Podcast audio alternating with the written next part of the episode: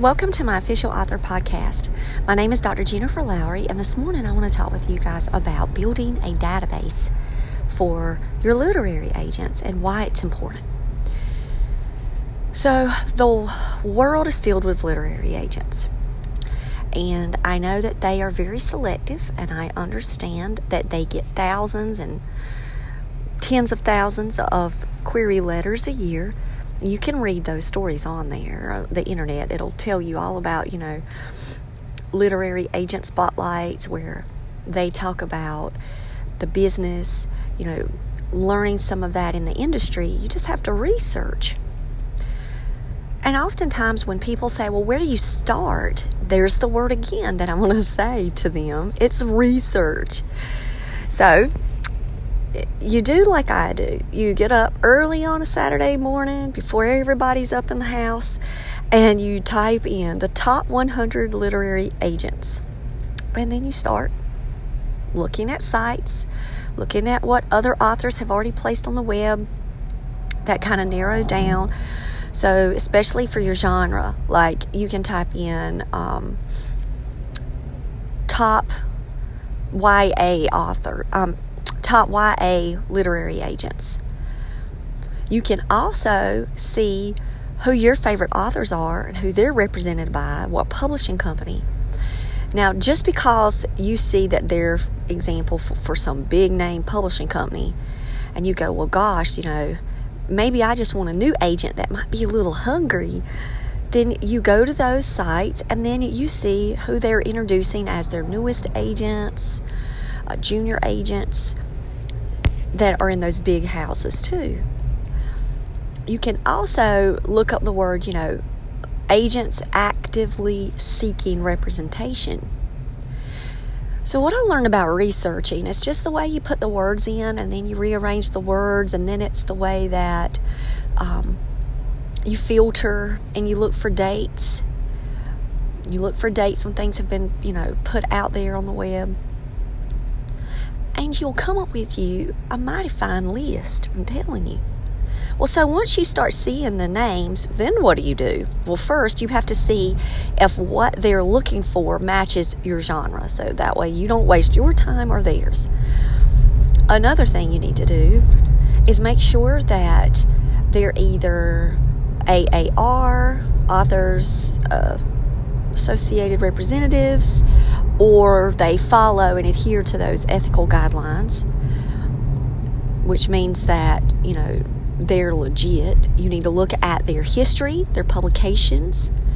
You need to find out how those sales have been and um, just the overall presentation of the, the their websites honestly look at their websites look at their bios go to publishers marketplace and start cross-referencing these, you know, literary agents that you're looking at.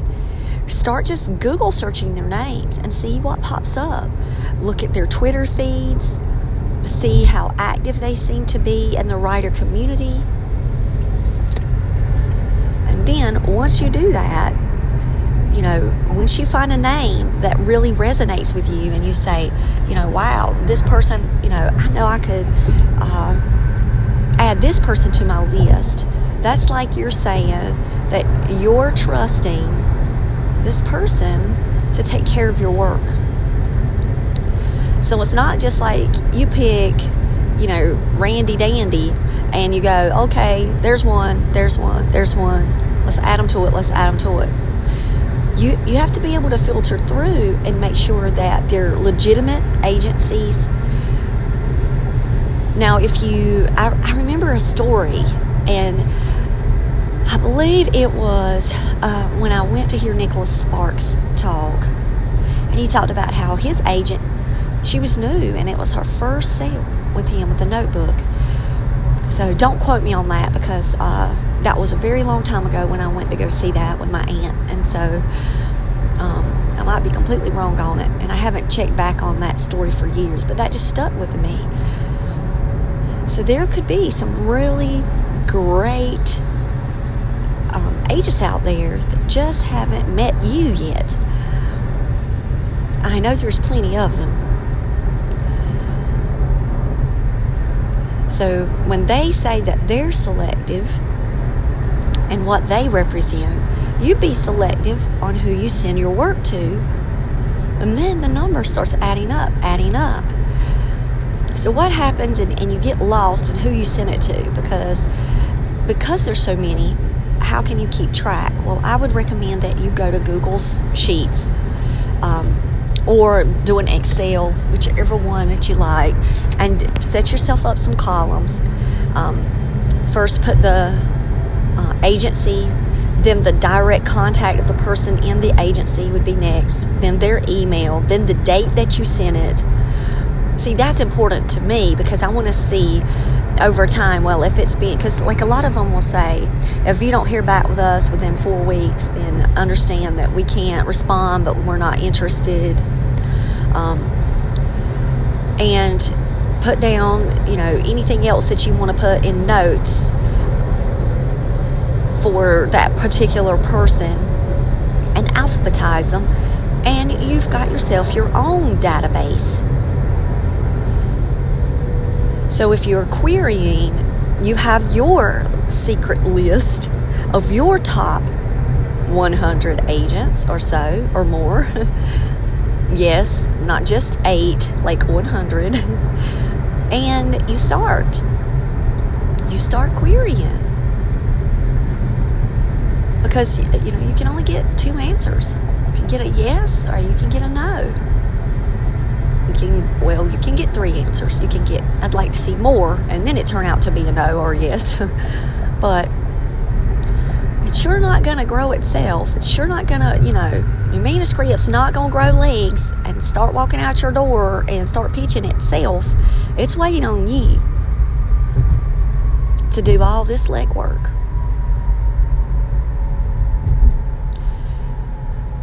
so don't be intimidated by where do I start? It just starts by understanding that we are authors, we want this as our career.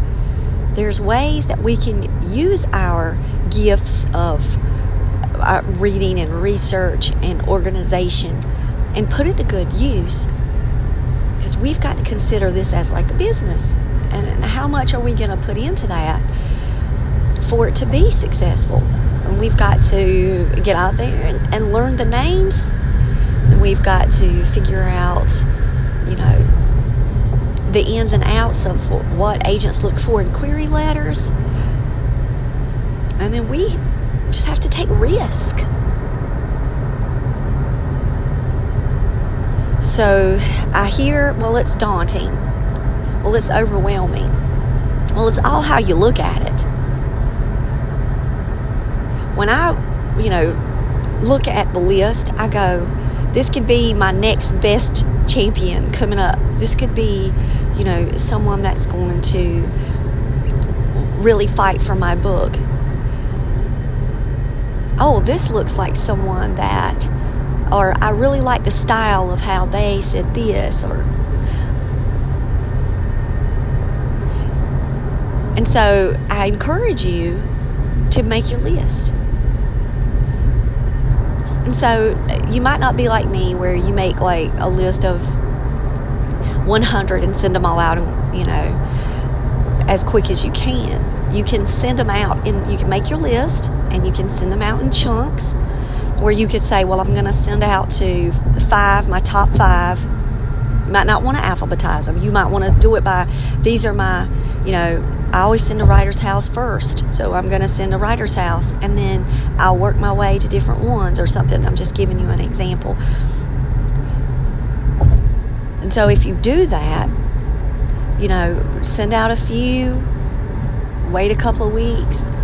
If you want to send out to a, a larger number, I don't think there's a right or a wrong to this. Now, there are agents that say that they would like to look at it exclusively, and if you are pitching to multiple agents at a time, you let them know in your personalized query letter to them that you are actively seeking representation and querying multiple agencies.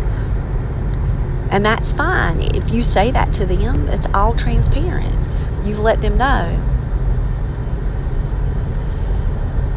And there's other agencies that say if you have contacted us once, do not then reach out to other agents in the agency and show them the work because if it goes through us one time, then that means that none of us will represent it. So, those are kind of like when I said things that you can write down in your notes. Then you know, make yourself a key, or or say this is the you know me, I would write a book on the side that said all that. you would just quote me on that. and so that way you can keep track of it. There are other agencies where you might say, well, I like two or three agents in here that would I would really like for this agency to represent me. They have an excellent track record.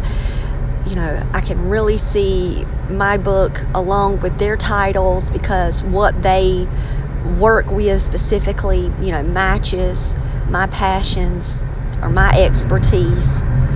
Like, especially if you're nonfiction or something like that, then, you know, they might not have that on their website. So that means that you go ahead and you you message, you email, you know, A, and then they come back and say no. Then you message B, they come back and say no. So that way, when you're creating your list, you can, you know, make sure that you include that you want to target that particular literary agency a lot more because that might be some of your top choices. And you can um, check for representation there. I will say that when I did it, I didn't put somebody on my list until after I'd sent the letter out.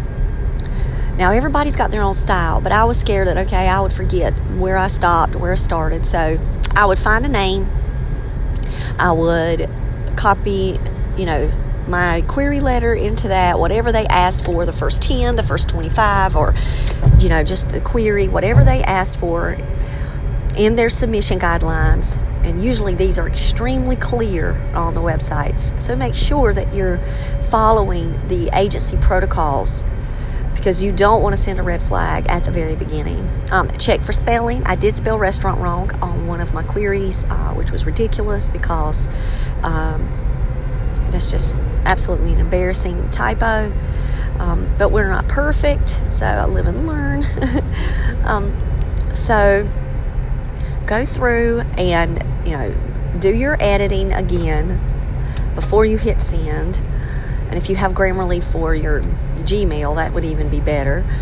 Um, create yourself your author Gmail. So that's the one that you're specifically using to send out these query letters. And then I would go back and I'd write the name into my database. And I like to sort them by alphabet, so then I would sort them. As soon as I would get a confirmation back, whether it was a yes or a no, I would turn them colors. So I'm a very visual person, and, and it helps me when I'm quickly looking at something. So when I would see the green, that meant that they asked to look for more, or if I would see the red, that would mean nope, didn't happen. Um, with those typical form letters that you receive, which everybody pretty much receives, and it's okay, they're busy. If you had to send out, you know, 15,000 letters, you couldn't sit and type them personally either. So I don't feel bad about getting one of those form letters. I don't think it's impersonal at all. I think it's just a part of the business. So, you know, continue looking them up, continue researching, because people are changing, actively seeking, moving from agencies, starting their own agencies, branching out. They might have been an agent for such and such for 10 years and now they're opening up their own and they've brought in a team. So you it's not like you do this one time and you stop. The list is ever changing. And that's good news for you. So I, you know, had a conversation late last night with someone who sent out letters and they said they got extremely, you know, discouraged. And I said, "Well, how many letters did you send?" And they said I sent out 8. And I said, "Oh, hold hold up. Hold up." And I'm like, "8? You sent out 8?" I'm like, "No, no, no. You keep going. You keep going. You can't do that. You can't." And so if you get stuck there and you start feeling discouragement, you need to start looking at author biographies or, you know, author statements about how they got started. Very rarely have I read that someone, you know, pitched a book and then the next day they were an overnight success. Like, they worked that system. They really, you know, full time worked it and had a lot of rejections and disappointments and and you can go on those. Those are fascinating like to see. That gives me encouragement. And then you have to make you know your determination. You know am i going to just do eight and give up? Or am i going to listen to jennifer and i'm just going to keep pushing it going and trying and researching and refreshing and adding new agents and you know actively looking for this and this and you'll see how as the months go agents will then open up. They've made some deals. They're looking to create some new revenue for themselves. So they're actively looking. So it comes in you know stages for you. And it's a constant cycle. But once you get the pattern down, you won't be intimidated. Once you start doing the research, you'll be like me, you'll find it fun. You'll be like, I'm waiting to find out my next best champion behind this door. It's like when you open up a literary agency's website, you're like, behind this door. And then you see 15 agents. Well, door number one is this going to be my next best champion? Is this going to be the champion for me, for my work? And then if it's not, then you move on to door number two, door number three. So, making the database, I think, will really help you. It'll help you track your progress. It'll help you see what days you're more active in your research. That's why I said it's important to put your dates down too, because then you'll get to see, well, gosh, on that Saturday morning, you know, I was really productive. Well, what made that Saturday morning that way? You know, why were you more focused there? Well, it's probably because you've just finished that book and, you know, you're running off of that high of completion. And then you may go through a slump and say, well, I, I might just do one or two here and there. Then you might see, well, wait, if that's a discouragement place on my roller coaster of author life, then I know that I need to encourage myself and find, you know, my motivation and really do some great self talk, you know or call others to help support you and just give you some prayer or word of encouragement as you start back rounding it up and, and going back at it again. So I think that that would be good for you too to track. So, my challenge for you today is to help others when they're talking about where do I begin. You know, lead them to this podcast Talk to them about your experiences. Share your own story. Share your databases if they're in the same genre as you.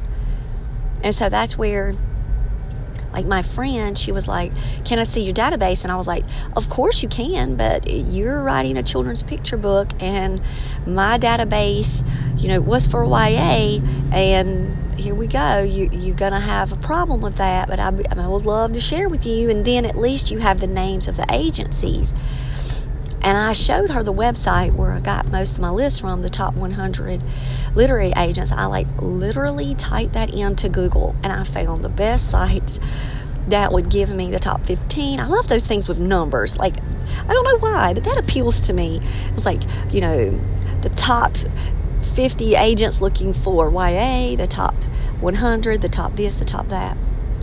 And I kind of filtered from those where people were already being, hopefully, um, authors being selective to then me having to filter through their work to see well what you know what are they actively or currently seeking at that time when i'm looking for them? Because that could change too. Their interest could change. Or the next wave of you know books can come along.